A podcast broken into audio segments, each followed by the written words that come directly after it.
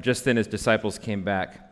They marveled that he was talking with a woman, but no one said, What do you seek? or Why are you talking with her?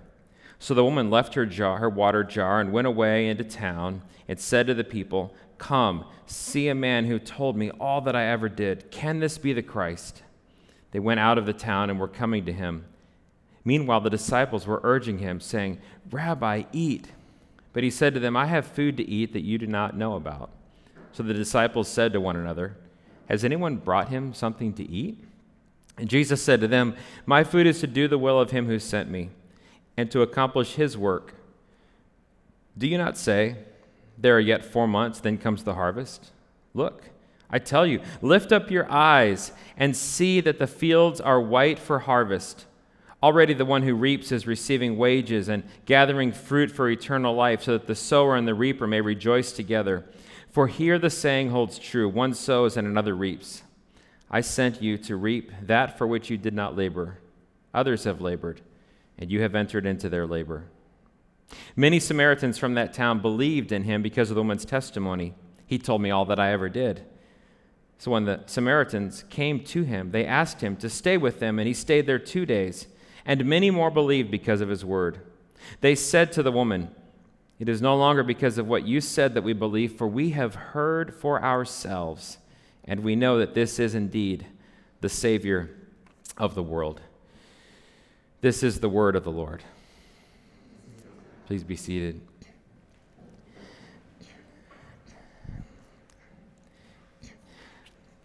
I wonder, uh, and I, I wouldn't do this because it would be um, a bit of a trick question, and I'm not into that sort of thing, but if, if we were to hand out a little card when everybody came in this morning, and on it, at the head, at the top of the card, it just said, "Write, write your job as a Christian."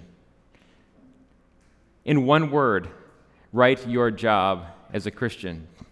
I, I don't know what sort of things we might end up with on the cards. I know for me, at different phases of my own Christian life, I would have written down, uh, after pondering for a bit, I would have written down um, love that, that my job is to love God and love my neighbor, and indeed, that, that wouldn't be the wrong answer. And, and then I might think, I'll bet you it's evangelism. I'll bet you that's what it is. I bet my one job is evangelism. And indeed, we're, we're called to be witnesses. Jesus sent his disciples out to witness concerning the kingdom and Jesus said in Matthew 24 that once everybody hears, hears this gospel of the kingdom, then he will return. But, but somebody actually asked Jesus this question in John chapter 6, just a couple verses later. Someone said, Jesus, what, what is the work that we're to be doing? And Jesus said, This is the work that you should be doing the work of believing. Believing in him. And, and of course, everything else flows out of that, that life of faith, that we're called to be those who believe and walk with Jesus.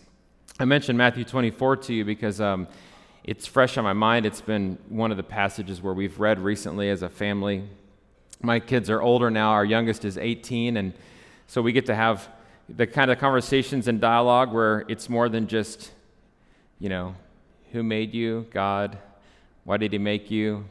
Because of his glory right? I mean, those are the important foundational questions that we used to go through with our children's catechism. But now we read Matthew 24 together, and my son says, Dad, that sounds bad. Like, it sounds really bad. Like, they're going to persecute you, Jesus says. You're going to enter tribulation because of my name's sake. And, and he describes in that chapter all sorts of suffering, and in other places that that chapter reminds them of, all other kinds of suffering that will come upon Christians because they follow Jesus. And it was uh, peculiar to them that in Matthew chapter 24, at the beginning of the chapter, Jesus says to them, he describes what's going to happen to them, and then he says, And when this gospel has been proclaimed to all nations, then the end will come. The clear inference is that in the course of all the suffering and tribulation that has been part and parcel of Christians since the day that Jesus ascended into heaven, and the disciples began to know very quickly what Jesus was talking about when he described the tribulations that would come, both before the destruction of the temple in Jerusalem and all the way through for his church to the day when the, the sky is ripped open, the trumpet blasts, and we see Jesus face to face. That during all of that time, there would be the simultaneous proclamation of the kingdom. That the testimony of the church would be going forward, un- uninterrupted, unhindered. Jesus is building his church, and the gates of hell won't stand against it. But here's the reality that suffering is, is like real people, right? Real people suffer real tribulation for faith in the one true God. And we suffer it at different degrees. We see it, we observe it. And in the middle of this season, not unlike the seasons of people who've lived before us since the day that Jesus ascended into heaven, we think, gosh, it can't get much worse than this. This is bad. The end must be near. And indeed, I pray it is. But in this, as we hear Jesus call to look at the harvest field, it can be a wearying word from Jesus. It can sound wearying that I'm called to enter into the harvest field. I'm called to labor. Lord, I'm, I'm weary. I don't even have the energy to make breakfast for the kids. I don't have energy to go check on my mom. I don't have the energy to go to work today and you're calling me to enter into the harvest field. And what I want you to see this morning from John, and it's, it's just really a word that I've been having to, to refresh my own heart with, is that the idea of, of coming into gospel work, the idea of what I call entering into gospel farming, because Jesus uses agriculture metaphors here and in so many other places to describe the work of the kingdom. Gospel farming is a means of grace to us. Gospel farming is a means of grace. You discover that, that life as a gospel farmer or life in the harvest field is always actually an experience of grace to the laborer. If, if when you hear Jesus say, Look up, the fields are white with harvest, you've got to remember that the same Jesus who says that to you is the one who said, Come unto me, all you who are weary and heavy laden, and I will give you what? Work rest. I will give you rest. It is an experience of rest, it is an outworking of rest. That rest that is rest from shame, rest from condemnation, rest from not knowing who you are in the world, rest from working to try and please God. Rest. Resting as a, as a child, as a son, as a daughter of God, and entering into this work of gospel farming. I want to break this down from the passage. I'm going to quickly cover two points and answer the questions how, we, how do we become gospel farmers and what is gospel farming? And then just take a few minutes to ponder the question, thirdly, how does gospel farming actually become an experience of grace to God's people? How do we become gospel farmers? This, this first snapshot of gospel farming, if you will, is the one that we see Jesus having with the woman at the well, this Samaritan woman with whom Jesus has been, has been visiting. She becomes a gospel farmer. She enters into the work of the harvest. I mean, just in the time that it took me to read, which was a little bit less than probably the time that it took them to have the conversation, she goes from being lost outside of the kingdom, probably a God fearing person, waiting on the Messiah to knowing that she's been found, to knowing that He is the one who saves, to resting by faith in Him, and then entering into uh, the harvest field. The same one who had said to her, I can give you living water, is the same one she discovers that knows her whole story. The whole, t- I mean, in a sentence, Jesus can say, You've been married five times, and the man you're living with is not your husband. But think about the, the, the experience of five, five different times standing before the justice of the peace until death do you part in sickness and health. I mean, I'm being a bit anachronistic, but she would have been going through this process of being wedded to another man who, who for whatever reason, failed to keep the covenant with her. And then she remarried. And then she remarried. And then she remarried. That's a lot of mournings. That must have been a lot of arguments, a lot of distress, a lot of heartbreak, a lot of shame, a lot of sin. And now she's, she's just with a dude, and Jesus knows it.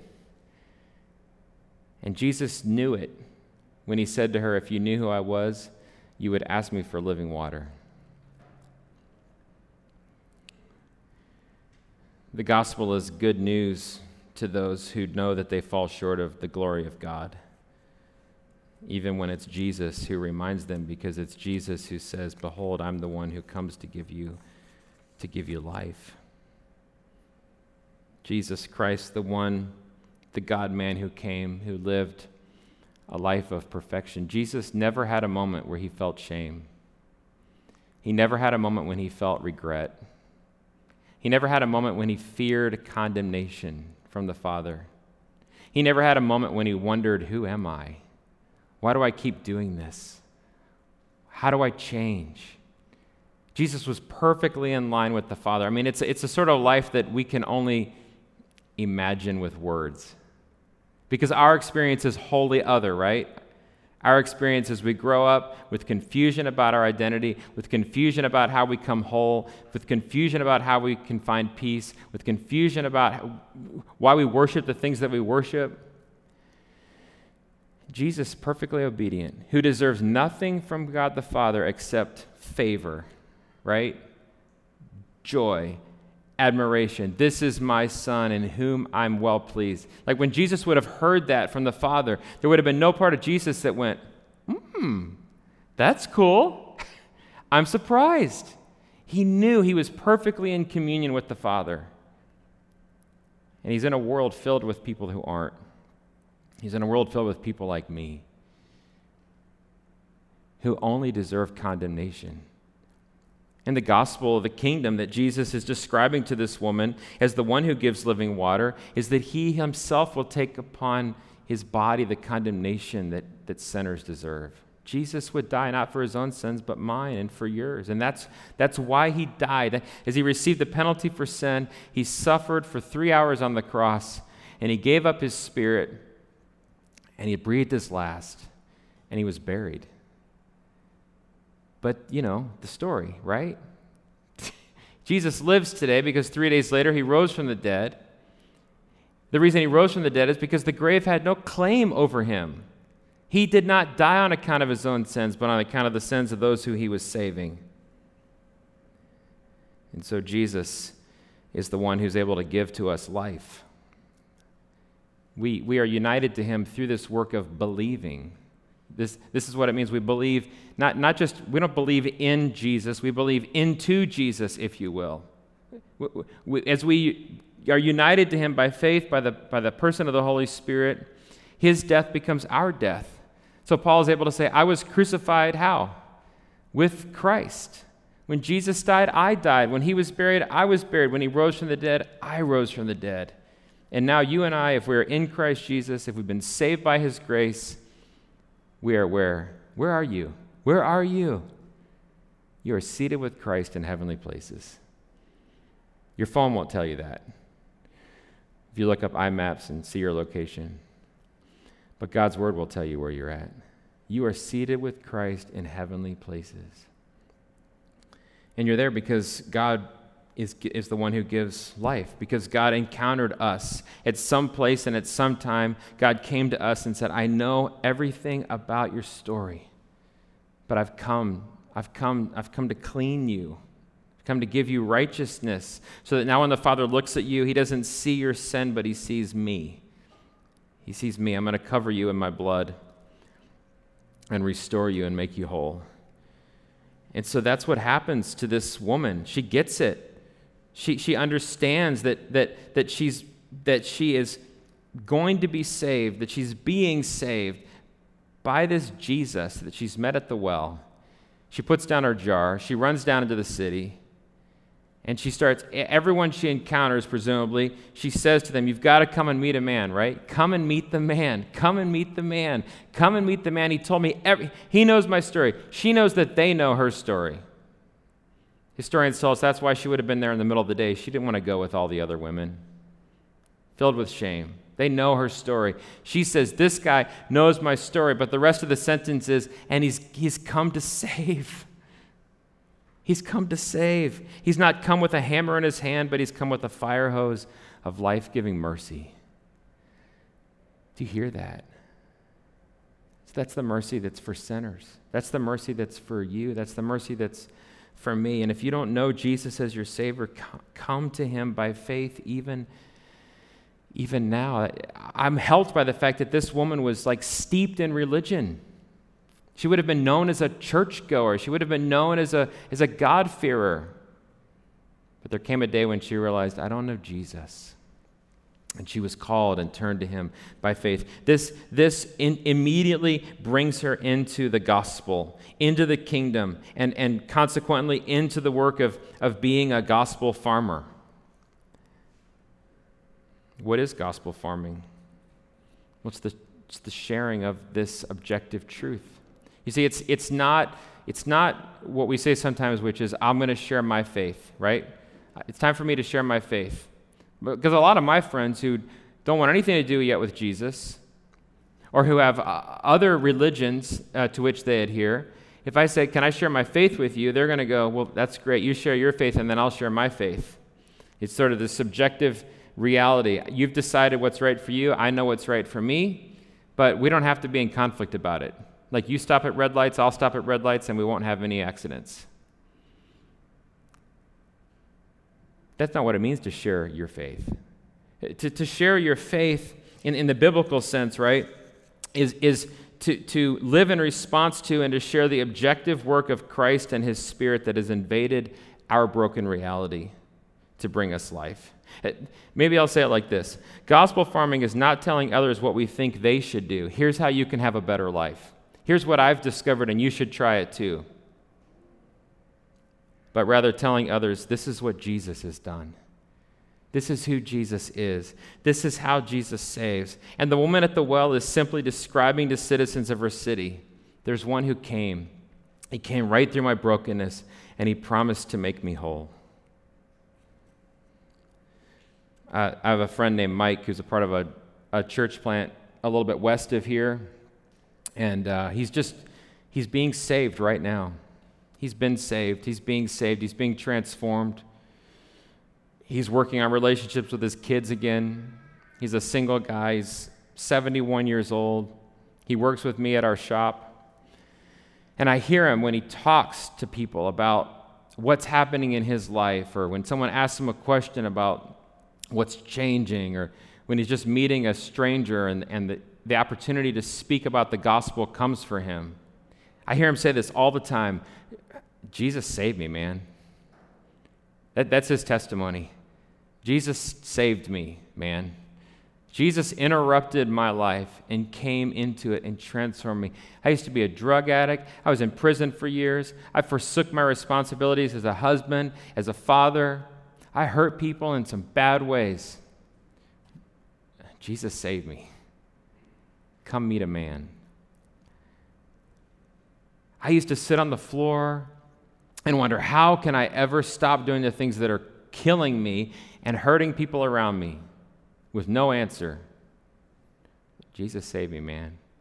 You go to Mike and you say, Bro, you're, what I see in your life is such a blessing and encouragement to me in this way. And you know what he'll say to you? Jesus save me, man. He, listen, he's got a bigger vocabulary than that. But his articulation is always, I am part of the gospel of the kingdom. I'm part of the work of the kingdom because God broke in and did something. God came to me. God radically transformed me. He changed me. I love him because he first loved me.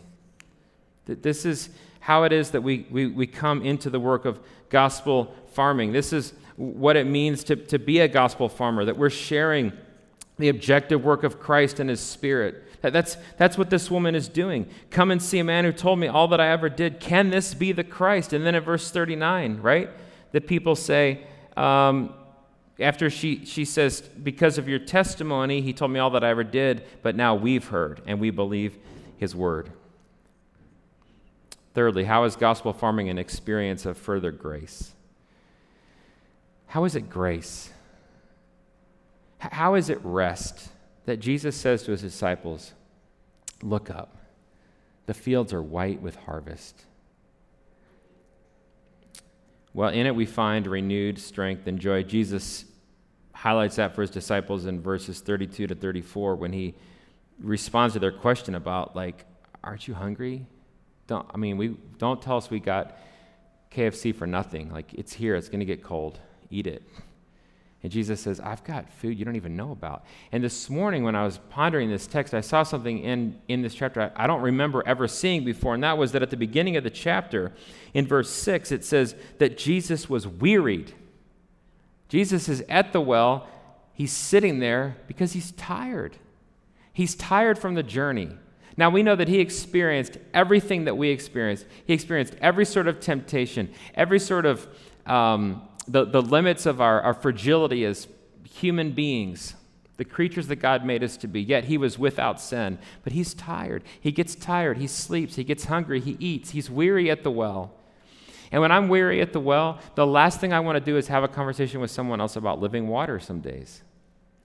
When I encounter that, that moment when I recognize, oh, this is a work that God prepared for me before the foundation of the world, I'm exhausted in my own strength. I have nothing to give, nothing to share. But Jesus, being weary, engages with this woman straight off and says, If you knew the gift of God and who it is that is saying to you, Give me a drink, you would have asked, and he would have given you living water. And when Jesus' disciples then come back, when they're shoving KFC in his face and he says, I've got food you don't know about. What is that food? It is to do the will of my Father. That as he engages in the work of the Father, he finds refreshment. He finds joy. He finds strength. The, the picture here is that of a farmer, right? Going down the row, put it a seed, put the next seed, put the next seed, put the next seed, put the next seed, put the next seed, get all the way down to the end of the row and go, whoa, man, I feel good. I feel, I feel better than I did at the other end of the row. I feel strengthened because as I engage in the work that God's given me, whether it's evangelism in the, in the most uh, sort of natural sense that we think about, or caring for our mom, caring for our dad, caring for our children, caring for our friend. Jesus says, I get fed as I do the will of my Father. And He's our Father because Jesus has made Him our Father.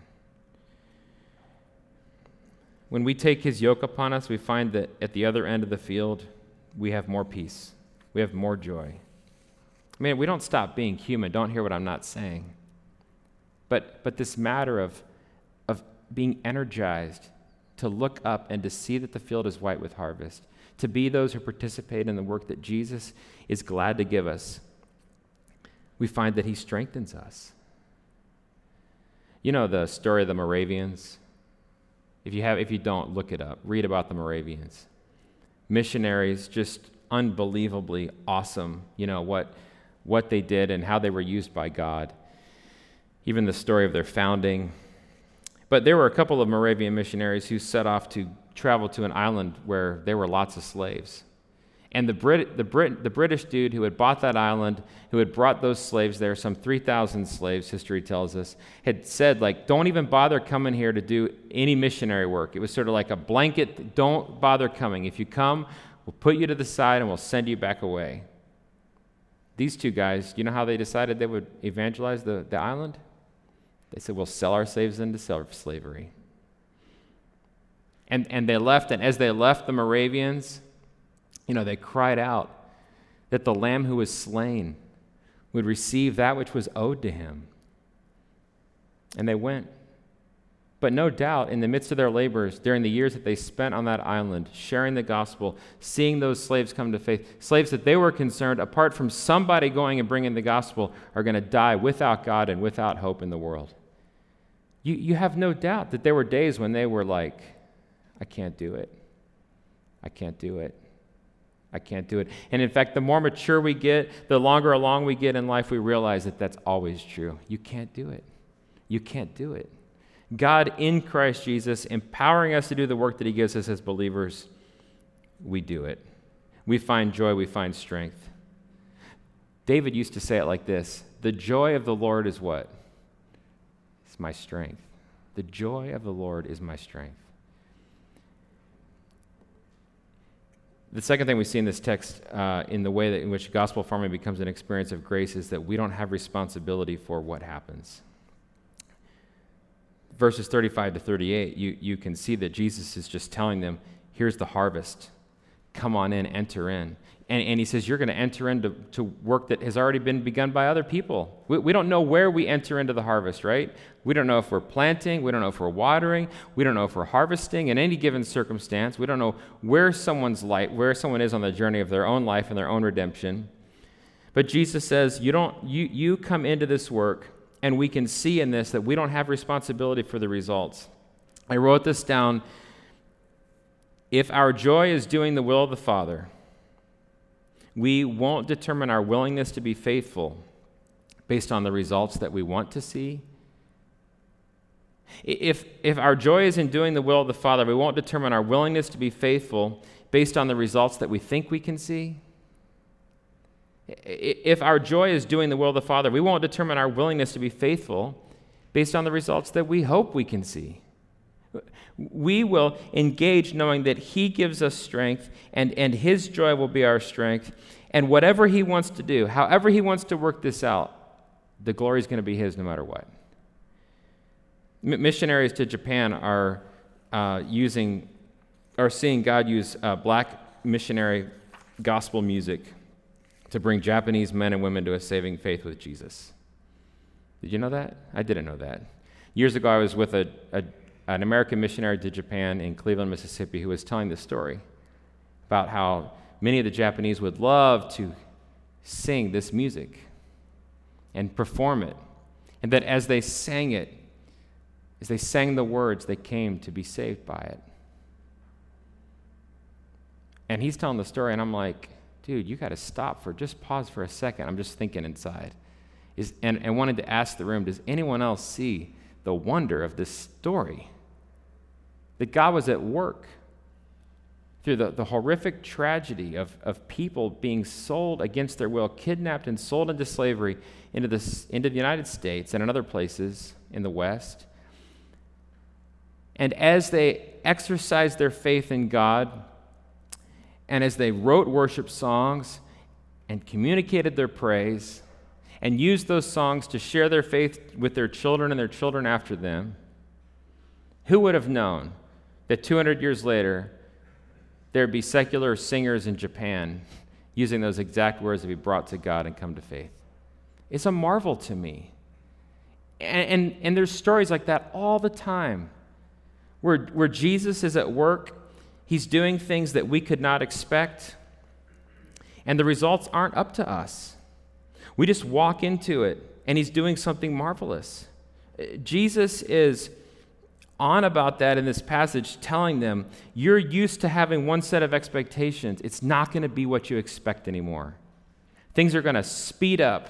There's going to be a rapid pace that you cannot expect or anticipate.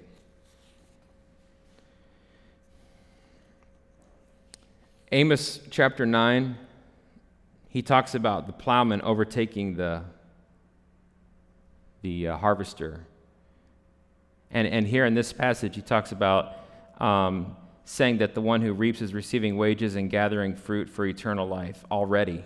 Already, he says. Why is that a surprise? Because it usually takes longer between the time you plant the seed and when you get the harvest. Go to Lowe's today, go to the section where they have seeds for sale, and look on the back, and it will tell you a little bit about which zone and region your, this plant will grow in, and it'll tell you when to plant it if you're in region number, I think we're like nine or something here in Phoenix it basically says if you live on the surface of the sun, plant it in January and hope for the best. and they will tell you it's 121 days, it's 139 days, it's 108 days, you know, from the time you plant it to the time you harvest. It's about four months with most things. And Jesus says, You're used to you plant, you do the work of planting, and then you pray for, for God to send rain, and then four months later you harvest. But now there's something different that's going to be happening. It's going to be radically uh, beyond what you would expect. You're going to be going down the row, boop, boop, boop, half inch, cover it, half inch, cover it, half inch, cover it. You're going to stretch, you're going to turn around, and you're going to bump into somebody, and it's going to be the harvester. And he's going to be like, hello. Carrying bushels full of corn or bushels for a pea, whatever it was that you were planting. And he's like, I'm harvesting. You're like, I just planted. He's like, I'm harvesting, and you better keep moving because the plowman's coming right behind. Jesus says the cycle is going to rapidly, rapidly amp up. as the gospel of the kingdom expands throughout the world, and as people come to know that, that God loves them in Christ Jesus and this is how He's saving them. Leave the results to God. But do the work of believing. Anticipate that you're going to see things you couldn't have anticipated seeing that you're going to experience grace and strength that you couldn't have anticipated. And, and know that in gospel farming, you will find that you're reminding yourselves about the heart of God towards you, even as you share with other people. This, to me, is the greatest grace in gospel farming. You see, the prerequisite for gospel farming is an experience, personal experience of the objective grace of God. And if that's true, and it is, then we can't tell others about the redemption that we have in Christ Jesus without hearing the Father say to us, You're mine. I love you. I redeemed you. I've called you by name. I'll never leave you. I'll never forsake you. The He loves you of our witness always carries with it the echo of I love you. Right? We love because he loved us first.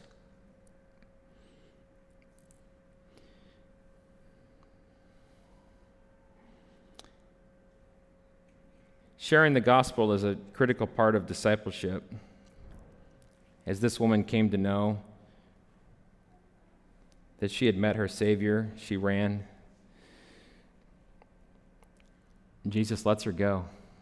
He doesn't tell her, well, he doesn't stop her and say, you need to be in like You've got to go to Gospel 101 course, and then you've got to take our Gospel 201 course, and then you've got to, and then you've got to be in a discipleship thing, and then you've got to make sure you commit to being a member.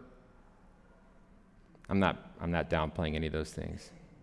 What I'm trying to do is like alert us again to the fact that from the moment we come to know grace, from the moment we come to know Christ, a core part of discipleship is is, is entering into the farming because it's a means of grace that will continue to transform us. That's why Paul says in his letter to Philemon, and I pray that, that, that the sharing of your faith may become effective for the full knowledge of every good thing that is in us for the sake of Christ Jesus. That's why it is that when Jesus appeared to his disciples after he had been raised from the dead, it says that some believed and some what? They doubted. Some believed, some doubted. How many got sent out? All of them. The ones who believed, the ones who doubted, all got sent out to proclaim the gospel of the kingdom.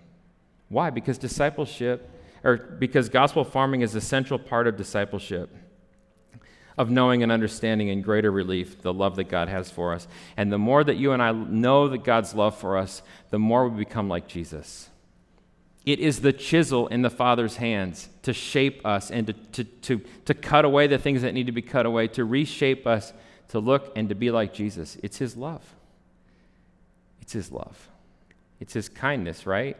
That leads us to repentance.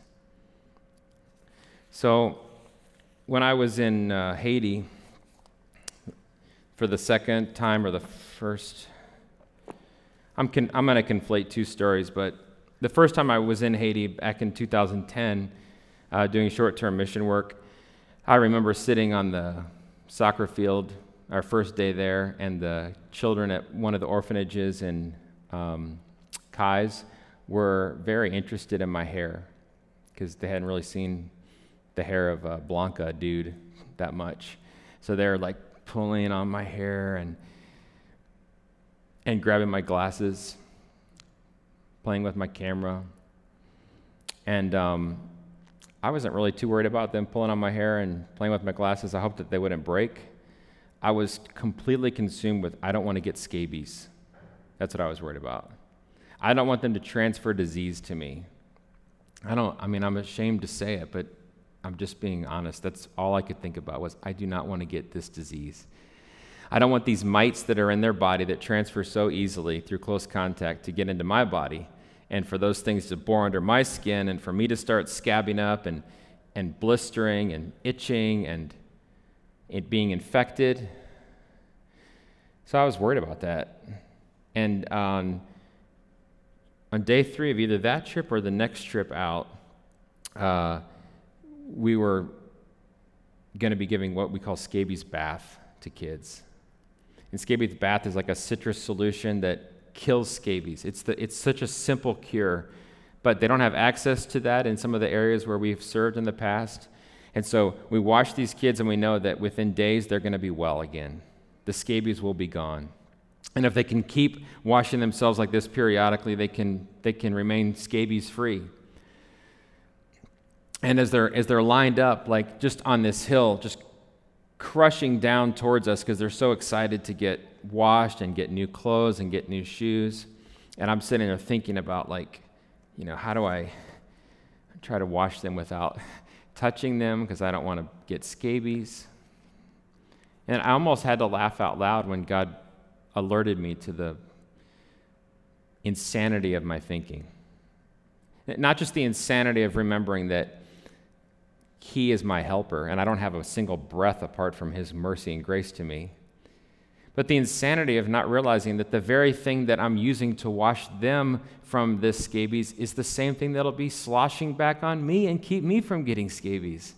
Like you can't get scabies when you're, when you're washing people because you're covered in the medicine. And you can't forget about the grace of God in Christ Jesus when you're doing the work of gospel farming, when you're telling people about the love of God in Christ Jesus. You can't tell someone, God loves you. Believe it.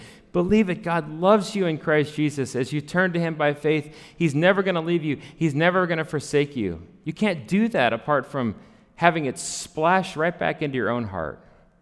I mean, conversely, the opposite is true. When I spend my time being bitter and angry and short tempered, it's like poison to my soul. But there's grace when we walk with Christ and walk in the work that He's, he's called us to. As He says, look up. Next time you hear Jesus say, Look up, the fields are white with harvest. Look up, that gal that you've been working with who started to ask some questions. Look up, that guy that you're getting so frustrated with down the street, but you know he's lost and he can't help himself. You were just the same way before Christ changed you. Look up. The field is white with harvest. Remember that in that will come grace upon grace, strength and renewal, and a reminder that Jesus, who saved you, won't ever leave you and he'll never forsake you. I hope that you'll be encouraged to be mindful of this as you walk with him in the days ahead. Let me pray for us. Father in heaven, uh, we give you thanks uh, for your words to us in Jesus. Oh, we thank you that when you speak to us, it's always good news because there's, there's no more condemnation. Even when you discipline us, it's because you love us, because you won't let us wander off to our own destruction. We're yours. We've been bought with the price. So we rest in that, Father. And we pray that you'll help us to revel in it to roll around in the goodness of that, if you will. The goodness of your love towards us. And that we would love others and have it magnified to our own remembrance because of your grace. In Jesus' name, amen.